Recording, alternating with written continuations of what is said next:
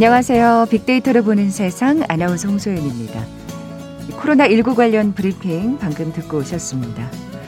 오늘 참 춥죠? 따뜻하게 입고 나오셨는지요? 자, 이렇게 막강 한파가 찾아오니까 몇 해 전 크게 유행했던 평창 패딩이 생각나더라고요. 뭐 학생도 엄마 아빠도 검정색 롱패딩. 그의 겨울 전국을 휩쓸었던 최고 인기 아이템이었죠. 이렇게 시대마다 유행하는 인기 아이템들이 있어서 그 시절을 떠올리게 만들곤 하는데요. 뭐 김희애 씨의 사모님 패션, 뭐 김희선의 곱창 밴드, 김남재의 립스틱, 또 엄정화 씨의 단발머리 등등 예, 기억나는 분들 많으시죠? 아마 따라하신 분도 꽤 계실 거고 정말 한 시대를 풍미했던 인기 아이템들인데요. 그렇다면 최근 유행은 뭘까요?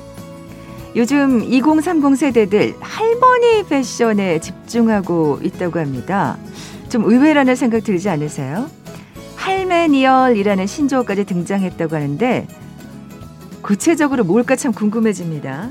잠시 후 세상의 모든 빅데이터 시간에 자세히 빅데이터 분석해 봅니다. KBS 제일 라디오 빅데이터를 보는 세상 먼저 빅퀴즈 풀고 갈까요? 자, 오늘 할머니 패션과 관련된 얘기 나눠 볼 텐데 누구나 여유로운 노년, 은퇴 생활을 꿈꿉니다만 이 손주가 있는 시니어들 제대로 은퇴하지 못한 경우가 참 많습니다. 바로 이것 때문인데요. 맞벌이 부부가 늘면서 조부모의 50%가 이것을 하고 계시다고 하네요. 뭐 눈에 넣어도 아프지 않은 손주를 보면 자연스럽게 시간과 정성을 쏟게 되겠죠. 또 올해는 코로나19로 집콕 생활이 늘면서 그 시간이 더 늘어났다는 분들 많습니다. 아이고, 참. 젊었을 땐 아이들 키우랴. 제 나이 들어서는 손주들 키우랴 정말 고생이 많으세요. 조부모가 손주의 양육을 도맡아 하는 것, 뭐라고 부를까요? 보기 드립니다. 1번 황혼 부부, 2번 황혼 육아, 3번 육아 휴직, 4번 육아 퇴근. 오늘 당첨되신 두 분께 커피와 도넛 모바일 쿠폰 드립니다. 휴대전화 문자 메시지 지역번호 없이 샵 9730, 샵 9730. 짧은 글은 50원, 긴 글은 100원의 정보 이용료가 부과됩니다. KBS 라디오 어플리케이션 콩은 무료로 이용하실 수 있고요. 유튜브로 보이는 라디오로도 함께 하실 수 있습니다. 방송 들으시면서 정답과 함께 다양한 의견들 문자 보내주십시오.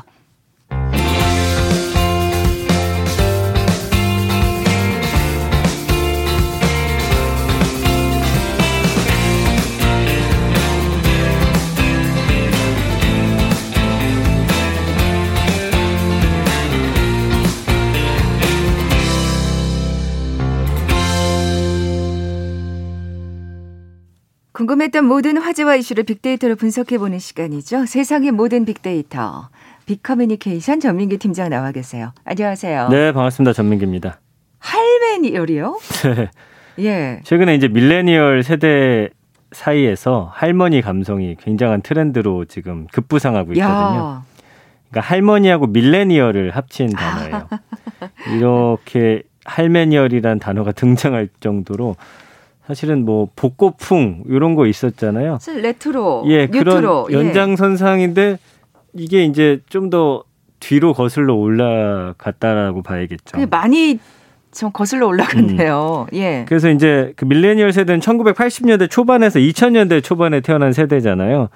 전통 콘텐츠하고 상품들이 이 밀레니얼 세대에서 인기를 끌다 보니까 할머니의 밀레니얼을 더한 할메니얼이라는 음. 신조어까지 탄생을 하게 된 겁니다. 네. 그 어떤 현상이 나타나게 되면은 여기에 좀 이름을 붙여야 되거든요. 그렇죠. 그래야 사람들도 이해하기 쉽고 음. 아니면 유통업계에서 마케팅 한다든지 뭔가 새로운 상품을 내놓는 데 도움이 되기 때문에 지금 할메니얼이라는 또 신조어를 만들어내게 된 겁니다. 그렇군요. 야, 이제 거슬러 거슬러 올라가다 조부모 세대로까지 음.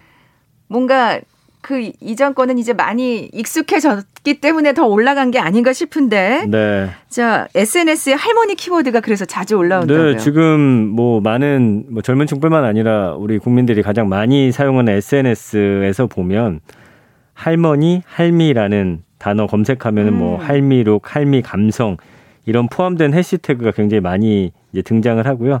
특히 이제 먹거리에 대한 이 밀레니얼들의 이런 아. 취향이 좀 두드러지는데 이 별스타그램에 할매 입맛 치면 한 2만 4천 개의 글이 이야. 지금 등장을 해요. 엄청 많은 수치는 아는데 점차적으로 좀 늘어나고 있는 그런 상황입니다. 뭐 예를 들어서 뭐 주로 중장년층 입맛에 좀 많이 어 맞았던 그분들이 좋아하셨던 뭐 흑임자, 녹차, 쑥, 생강차, 인절미 이런 음식 사진이 많이 올라와 있거든요. 아, 그렇군요. 아니 네. 뭐 2만 4천 권이 저는 사실 SNS를 잘 안 해서 모릅니다만 네. 뭐 적은 숫자는 아닌 것 같은데. 근데 이제 엄청난 이슈들은 뭐 수십만 수백만도 아, 나오니까요. 그렇군요. 그래서 제가 회사에서 출시한 제품들 비롯해서 프랜차이즈 카페하고 유명 베이커리에서도 최근에 쑥이나 인절미, 흑임자 이런 전통 식재료 내세운 음. 제품들이 꽤나 인기를 끌고 있거든요. 그렇군요. 저도 인절 미 흑임자 관련된 어떤 그 음. 제품들은 굉장히 보셨죠? 많이 본 것 같아요. 네. 근데 뭐 의식을 하지 않았는데 다 이런 이유가 있었군요. 아니 근데 그렇게 메뉴들을 보니까 네. 건강하고 굉장히 그것도 연결이 되어 있는 거예요. 맞아요. 어, 그렇군요. 네. 그래서 관련 제품들이 많이 나온 것 같아요. 네, 프랜차이즈 음. 카페들이 또 이런 걸 굉장히 어, 민감하게 반응하잖아요. 그래서 한 프랜차이즈 같은 경우는 쑥라떼가 출시된 이후에 흑임자 카페라떼하고 함께 한 달 만에 총 판매량 20만 잔을 돌파했다고 합니다. 야. 또 다른 곳도 지난해 흑임자 크림라떼가 사랑을 받으니까 따뜻한 음료 추가해서 올해 재출시하기도 했고요. 또 다른 프랜차이즈가 이제 전통차 3종을 내놨어요. 쌍화차, 대추차, 생강차. 출시 진짜 할머니들 많이 드시던 건데. 네. 예. 출시 한 달 만에 판매 수량 30만 장 돌파했고요. 지금 쌍화차 같은 전통차 메뉴 지속적으로 내놓고 있습니다.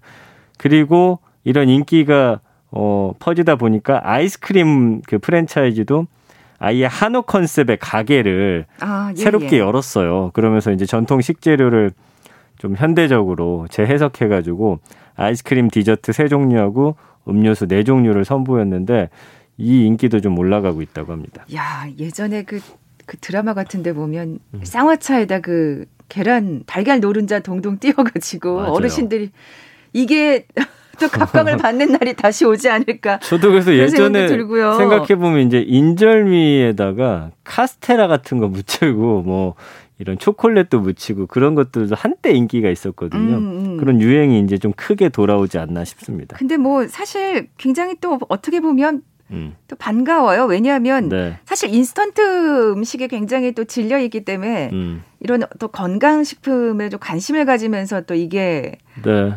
그 뉴트로 열풍과 좀 맞물린 게 아닌가 하는 생각도 들고요. 네. 근데 뭐 음식뿐만이 아닙니다. 패션도 뜨겁다면서요. 그래서 할미 룩이라고 이제 치면 해시태그 관련 게시글이 한 2,800개 정도 나오고요. 이 할미룩 사진 올린 사람들 보면은 이제 우리 할머니들이 자주 입었을 법한 빈티지한 느낌의 뭐 카디건이라든지 음. 또 이렇게 라인이 풍성한 긴 치마 이런 것들을 좀 많이 입고요.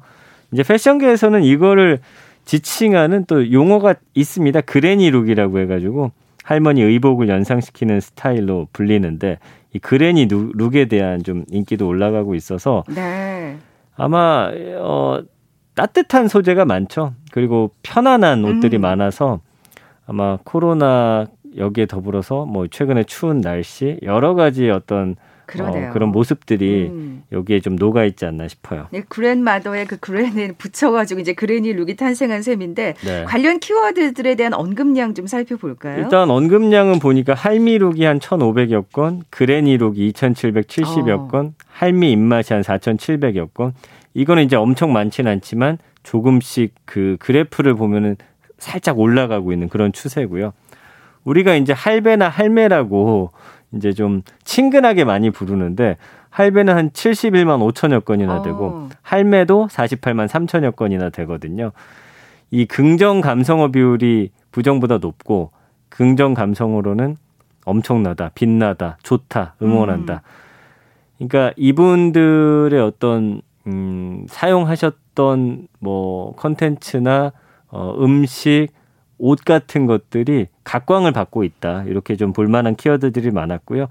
이런 키워드들 외에도 다양한 키워드들이 등장하면서 어떤 새롭게 부상하고 있는 문화의 긍정적인 측면들에 네. 대해서 많은 분들이 좀 이야기를 하고 있습니다. 아, 우리 조부모님들 기분 좋으시겠어요. 예. 음, 네, 네. 이렇게 손잡벌 되는 사람들이 자신의 문화, 자신들의 문화에, 당신들의 문화에도 관심을 갖는다고 하면 그러면 사실 네. 뭐 소통이 될 수도 있는 거고 그럼요. 네. 음식 사실 입맛 안 맞아서 세대가 또 갈리기도 하는데 같은 음식 놓고 음. 같은 패션을 향유하면서 최근에 유행하는 트로트까지 여기에 가미가 된다라고 하면 모든 세대가 함께 대화할 수 있는 주제가 많아진다라는 것이어서 좀 반가운 일이 아닌가 싶어요. 저희는 좀 중간에 낀 세대 아닐까요? 이런 밀레니얼들의 관심을 드러내는 단어가 있다고요. 할밍아웃이라는 참 말을 계속 이제 엮어서 막 만들어내는데 할머니 플러스 커밍아웃이거든요. 그러니까 할미 감성에 빠진 밀레니얼들.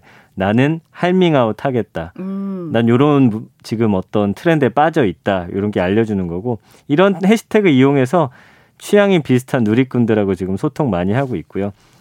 어릴 적 향수나 추억 간직한 물건들 아니면 만화 캐릭터들 나열한 게시글들 올리면서 또 동질감을 나누기도 합니다. 그 작년 9월에는 이 SNS에 2000년대 인기 캐릭터였던 뭐 졸라맨이나 뿌까 감자돌이 홀맨 이런 거 네. 이야기하면서 이 캐릭터 알면은 할미 할비 인정해야 된다라는 내용의 글이 올라오니까 몇 개 빼고는 다다 아는 거 보니까 어, 저는 할 할미인데요.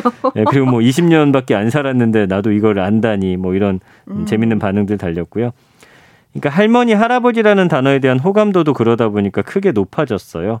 경험을 통해 축적된 여러 노하우 중에서 좋은 것들에 대한 찬사라든지 그들의 문화와 컨텐츠를 이해하려는 또 움직임으로 커지고 있어서 뭐 이거는 세대를 그렇죠. 어, 예. 이렇게 예. 함께 엮어내는 그런 좀 역할을 하지 않을까 기대를 해봅니다. 황혼 육아를 고생하시는 우리 조부모님들한테 오늘은 좀 반가운 그 새 소식을 전해드리는 것 같은데 네. 이유가 있을까요? 이렇게 옛 것에 관심이 높아진 이유가? 그 뭐 늘 분석은 사실은 현상이 나타난 이후의 것들이기 때문에 지금 벌어지고 있는 현상들 안에서 찾으려는 그런 늘 모습들이잖아요. 그러다 보니까 코로나19에 따른 장기 불황도 여기에 하나의 원인이 될 그렇겠죠. 수가 있고 예, 예. 또 젊은 층 사이에서 옛 것에 대한 어떤 수요가 조금씩 조금씩 늘어나고 있었다라는 게 이제 연결이 되더라고요. 음. 그래서 불황에 보면 늘 복고가 유행하는 그런 음, 흐름들이 있었잖아요. 배경은 조금 씁쓸한 느낌도 네. 드네요. 예. 여기 이제 밀레니얼 세대 먹거리와 패션에도 그것이 영향을 줬다라는 거고 또 이분들은 그래도 또 새로운 문화로서 소비하게 되니까 그렇죠. 뭐 그런 게 이제 맞물려 있고 그들한테는 새로우니까 그죠? 네. 네. 그래서 늘 이런 분석들 보면 비슷하긴 한데 팍팍한 현실에 이제 몸과 마음이 지친 밀레니얼이 마음의 안정을 구하기 위해서 옛 것을 찾는다라고 이제 뭐 평론가들이 분석했는데 저는 여기에 더해서 늘 새로운 것들을 찾아 나서는 젊은 세대가 그 영역을 확장하다 보니까 네. 그들의 레이더에 걸리지 않았나. 음. 그러면서 기업들도 사실은 불황 시기에는 소비자들의 어떤 노스텔지어, 향수를 좀 자극하는 것들이 많거든요. 그러니까 지금 힘들지만 옛 것을 여기다가 시장에 풀어 놓음으로 인해서 그래도 예전에 이런 감성이나 좋았던 그렇죠. 시절을 좀 함께 추억할 수 있는 그런 것들을 늘 자극하는데 그 옛 것이란 게 항상 위안이 되고 따뜻한 네. 느낌이 있잖아요. 예. 그런 것에 어떤 음 목표한 것들이 좀 잘 먹혔다. 그리고 소비자의 수요가 바뀌었다. 그리고 다른 평론가는 이렇게 얘기했더라고요. 자기만의 개성에 민감한 젊은 세대들이 옛날 골목길을 누비거나 다방을 찾는 음. 심리와 뭐 비슷하다라는 분석도 있고요. 복고나 뉴트로 유행의 연장선상이다. 어쨌든 밀레니얼 사이에서 이렇게 옛것을 찾으려는 좀 기조는 이어질 것 같습니다. 뭐 분석은 다양하지만요. 네. 잠시 라디오 정보센터 뉴스 듣고 나서 다음 소식 계속 이어가죠. 국내 코로나19 신규 확진자가 하루 새 840명 늘어 이틀 연속 1000명 아래를 기록했습니다. 국내 발생 809명 중 경기 269명, 서울 263명, 부산 38명, 인천 35명 순이었습니다. 정세균 국무총리는 실내 체육시설에 대한 방역 기준을 두고 형평성 논란이 나오는 것과 관련해 현장에서 받아들여지지 못한다면 보완해야 한다고 말했습니다. 백신과 관련해서는 이번 주 관계부처 합동으로 예방접종 대응 추진단을 가동한다고 밝혔습니다.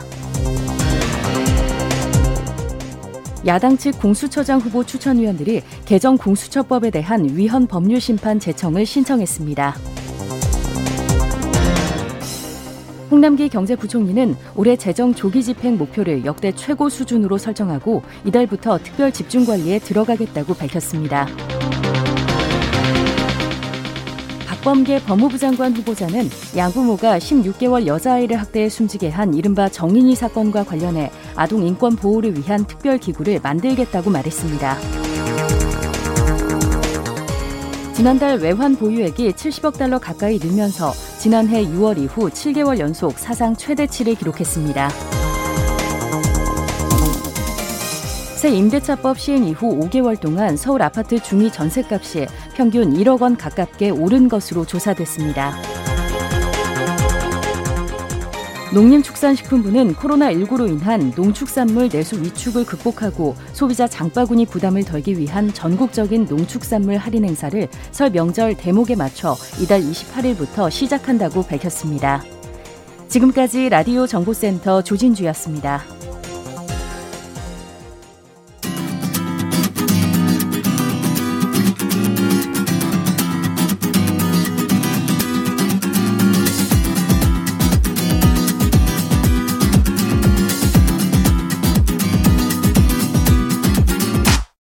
KBS 일라디오 빅데이터로 보는 세상. 네, 세상의 모든 빅데이터 함께하고 계신 지금 시각 11시 32분 향하고 있습니다. 전 팀장님, 빅퀴즈 네. 다시 한번 내주세요. 네, 앞서서 할머니와 관련된 얘기 나눴는데요. 요즘 이것 때문에 행복하기도 하지만 부담을 느끼는 조부모들이 많으시다고 합니다. 네. 맞벌이 부부가 늘면서 조부모의 50%가 이것을 하고 계시다고 하는데요. 올해는 코로나19로 집콕 생활이 늘면서 그 시간이 더욱 늘어났다는 분들 많으십니다. 조부모가 손주의 양육을 도맡아 하는 것을 무엇이라고 할까요? 1번 황혼 부부, 2번 황혼 육아, 3번 육아 휴직, 4번 육아 퇴근. 요거 하시는 지금 조부모님들이 문자를 굉장히 많이 주셨어요. 아, 정말요? 고생이 많으시네요. 사실 힘드시다고. 저도 아이 키우는 게 너무 힘든데 체력적으로 아마 많이 힘드실 그러니까요. 수도 있을 것 같아요. 네. 음. 감사하게 생각하고 또 많이 옆에서 도와드리고 support를 해야 되겠죠. 네. 자, 오늘 당첨되신 두 분께 커피와 도넛 모바일 쿠폰 드립니다. 정답 아시는 분들 저희 빅데이터로 보는 세상 앞으로 지금 바로 문자 보내주십시오. 휴대전화 문자 메시지 지역번호 없이 샵 9730입니다. 짧은 글은 50원, 긴 글은 100원의 정보 이용료가 부과됩니다. 자, 두 번째 키워드 2021년을 수놓을 콘텐츠 관련 이야기라고요. 네, 그 뭐 작년을 좀 보면은 기생충하고 방탄소년단, 핑크퐁 이런 세계 콘텐츠 시장에 사실은 우리 컨텐츠 산업이 큰 획을 그었거든요. 음. 공연 뭐 영화계는 사실은 최악의 한 해를 보냈지만 그쵸. 이 컨텐츠 유통의 대세로 떠오른 라이브 커머스라든지 게임 이런 언택트 분야는 성장세를 기록했어요. 컨텐츠 산업 안에서도 약간 명암이 있었지만 어쨌든 그래도 또 급 부상했던 산업들이 있어서 이 한국 컨텐츠 진흥원이 어 2021년을 수놓을 이런 컨텐츠의 키워드를 좀 몇 개 뽑아냈더라고요. 그랬군요. 그래서 올해 국내 컨텐츠 산업 총 매출액이 전년 125조 원하고 좀 엇비슷할 것으로 추진했는데 어 이런 부분에 대해서 좀 이야기를 나눠볼까 합니다. 힘든 가운데서도 정말 그래도 선전했다는 생각이 듭니다. 네, 네. 예. 이 특히나 케이팝 같은 경우는 코로나19 위기를 기회로 삼은 대표작 음. 분야였어요. 음. 자본과 인프라가 부족한 중소기획사는 좀 많은 어려움 겪었는데 대형 기획사는 온라인 콘서트에서 돌파구 찾았죠. 특히나 이제 BTS 방방콘 더 라이브 같은 경우는 티켓하고 MD 상품 판매로 298억 원의 매출을 올렸어요. 콘서트 생각해 보시면 콘서트를 하면 어쨌든 수용 인원에 한계가 있잖아요. 근데 이제 언택트로 하다 보니까 전 세계에서 동시 접촉자가 뭐 몇십만 명, 몇백만 명까지도 몰릴 수가 있으니 네. 오히려 표 한 장당 가격은 저렴하지만 이게 더 많은 분들이 볼 수 있다라는 장점을 통해서 큰 수익을 올렸거든요. 이럴 때 또 우리의 IT 기술이 또 굉장히 또 한 몫을 하는 것 같아요. 네, 그죠? 그리고 네. SM하고 JYP는 온라인 전용 콘서트를 런칭해 가지고 오프라인 대비 관객 동원 효과가 10배가 더 많았다는 걸 또 증명하기도 했고요. 정말 이 K 컨텐츠 약진이 작년엔 대단했습니다. 특히 아기상어 같은 경우는 73억 뷰. 이 너튜브 최다 조회 동영상 1위에 올랐고요. 음. 그 다음에 이제 그 공포 애니메이션 있어요. 이 신비 아파트라고. 이건 태국 지상파 채널에서 또 시청률 1위를 하기도 했고. 예. 기생충도 어마어마했고. 그 다음에 BTS 뭐 다이너마이트부터 해가지고 여러 개. 이 BTS가 다이너마이트로만 거둔 경제적 효과가 1.7 7조 원에 달한다는 분석도 야, 나왔거든요. 네. 이제 올해 안에도 이제 여기서 좀 연장 선상에 있지 않나 이런 예상들을 하고 있습니다. 네. 그 숏폼 콘텐츠를 또 이 엔터테이너들이 진짜 많이 활용했었던 것 같아요. 맞아요. 예. 중국 SNS 플랫폼 있죠. 뭐 땡톡 이게 MZ 세대를 사로잡았는데 지코가 특히나 이 아무 노래 챌린지로 홍보 효과 그래요. 어마어마하게 받았죠. 그러면서 다른 플랫폼들도 숏폼 동영상 편집 기능 같은 걸 내놓기도 하고 뭐 이런 컬러링이라든지 다양한 것들을 지금 내놓으면서 숏폼 콘텐츠도 올 한해 또 큰 획을 그을 그런 어, 목표를 세우고 있습니다. 네. 그렇다면 지금 숏폼 콘텐츠 얘기도 했습니다만 네. 올해 콘텐츠 산업의 좀 방향을 얘기해 볼까요? 어, 메타버스 한번 여기서 소개해 드렸다고 하더라고요. 네, 아마 김덕진- 김덕진 부소장님이 네, 하신 네. 것 같아요. 그리고 합종연횡이라는 키워드, 가불구치, 온라인 first 이런 단어들이 주요 트렌드가 될 거라고요. 메타버스는 이제 초월하고 현실 세계가 합쳐진 단어인데 가상과 현실 세계가 상호 작용하는 초현실 세계를 일컫습니다. 이것도 진짜 IT 기술이 없으면 얘기가 안 되는 거죠. 예. 그렇죠. 그래서 MZ 세대는 온라인상에서 3D 아바타 만들어서 소통하거나 게임을 즐기는 이런 플랫폼을 또 즐겨 찾고 있고요. 뭐 빅히트나 YG, JYP도 이 플랫폼에 투자했는데 작년 10월 기준으로 해서 글로벌 누적 가입자가 1억 9천만 명 넘어섰거든요. 그러니까 이 아바타 예전에 그 영화 중에 레디 플레이어 원이라고 맞아요. 미래 시대인데 가상 세계 안에서 아바타를 통해서 돌아다니고 그 안에서 게임도 하고 산업 활동도 하고 스필버그가 맞아요. 또 바로 그 영화인데 제작에 참여해서 그것 예. 떠올려 보시면 될 것 같아요. 그래서 이 메타버스는 기조 기본적인 세계관만 존재하는 게 아니라 정해진 것 없이 사용자들이 또 스스로 세상을 만들어갈 수 있기 때문에 이그 확장성이- 넘어서는 예, 확장성이 무한대죠. 그러니까요. 네. 합종 연행은 뭐예요? 그러니까 올해는 인기 IP를 중심으로 해서 IP 확장과 플랫폼 간의 경쟁력, 경쟁적인 협력 이걸 이제 합종 연행이라고 이름을 붙였는데 IP라는 건 쉽게 생각하시면 어떤 세계관의 확장이라고 좀 보시면 될 것 같아요. 원래는 지식 재산권인데 게임을 예로 들면은 기존에 인기 있었던 게임을 여기 있는 캐릭터라든지 여러 가지들을 활용해서 또 다른 게임을 만드는 거거든요. 아, 예, 예. 그러니까 그런 대로 무한대로 이제 인기가 있었던 기존의 것들을 확장시키는 거를 이렇게 생각하시면 될 것 같고요. 그다음에 뭐 경계의 어떤 어 무너지는 현상들, 웹툰의 애니화라든지 드라마의 음. 게임화, 게임의 영화화 이런 것뿐만 아니라 아이돌 그룹은 그 자체로 하나의 어떤 어 재산이 되고 컨텐츠를 여러 개로 확장할 수 있는 그런 어떤 인물들이 되는 거거든요. 그래서 지금까지 공연에 의존하던 아이돌의 활동 방향이 이런 지식 재산권 활용해 가지고 캐릭터, 드라마, 영화, 웹툰, 게임, 출판, 다큐멘터리 2차, 3차 컨텐츠로 확장시키는 데 아마 집중할 것 같고요. K 드라마가 이 글로벌 시장에서 더욱 사랑받을 수 있도록 또 OTT하고 협력해 가지고 네. 그러니까 다양한 그 플랫폼들이 합쳐지고 이 안에서 이것도 사실 확장성의 연장선상이라고 보면 될 것 같은데 그리고, 음, 마지막으로 음, 네네. 가불고치에 대해서 좀 짧게 설명해 주시겠어요? 아, 그렇죠. 네. 가불구치는 뭐냐면은 이게 이제 소비자들이 콘텐츠를 더 꼼꼼하고 깐깐하게 선택할 수 있게 된다라는 거예요. 그래서 내 마음에 들면 구독하고 마음에 들지 않으면 취소하는 현상들이 뭐 아. 노트브라든지 SNS에서 뭔가 내 마음에 안 들면 바로바로 또 팔로우 끊을 수 있잖아요. 요즘에 요즘 또 세대들이 그 윤리하고 공정성에 대해서 네. 맞아요. 굉장히 예민하게 그래서 윤리나. 공정성 부분을 신경 쓰지 않으면 이 가불구치를 통해서 구독자가 확 떨어져 나갈 수 있다 한 번에 네, 이런 네. 것들을 잘 신경 써야 된다는 겁니다. 아 맞아요. 그 왜 내 돈 내산 해가지고 음. 스타일리스트가 한번 공정성에 휘말린 적도 있었죠. 그런 점들이에요. 아, 그래서 윤리나 도덕적으로 굉장히 신경을 많이 쓰셔야 될 거예요. 네, 세상의 모든 빅데이터 빅커뮤니케이션 전민기 팀장과 함께했습니다. 고맙습니다. 감사합니다. 자 오늘 빅퀴즈 정답은 황원 육아였죠. 모바일 쿠폰 받으실 두 분입니다. 5476님, 2847님께 선물 보내드리면서 물러갑니다. 내일 뵙죠. 고맙습니다.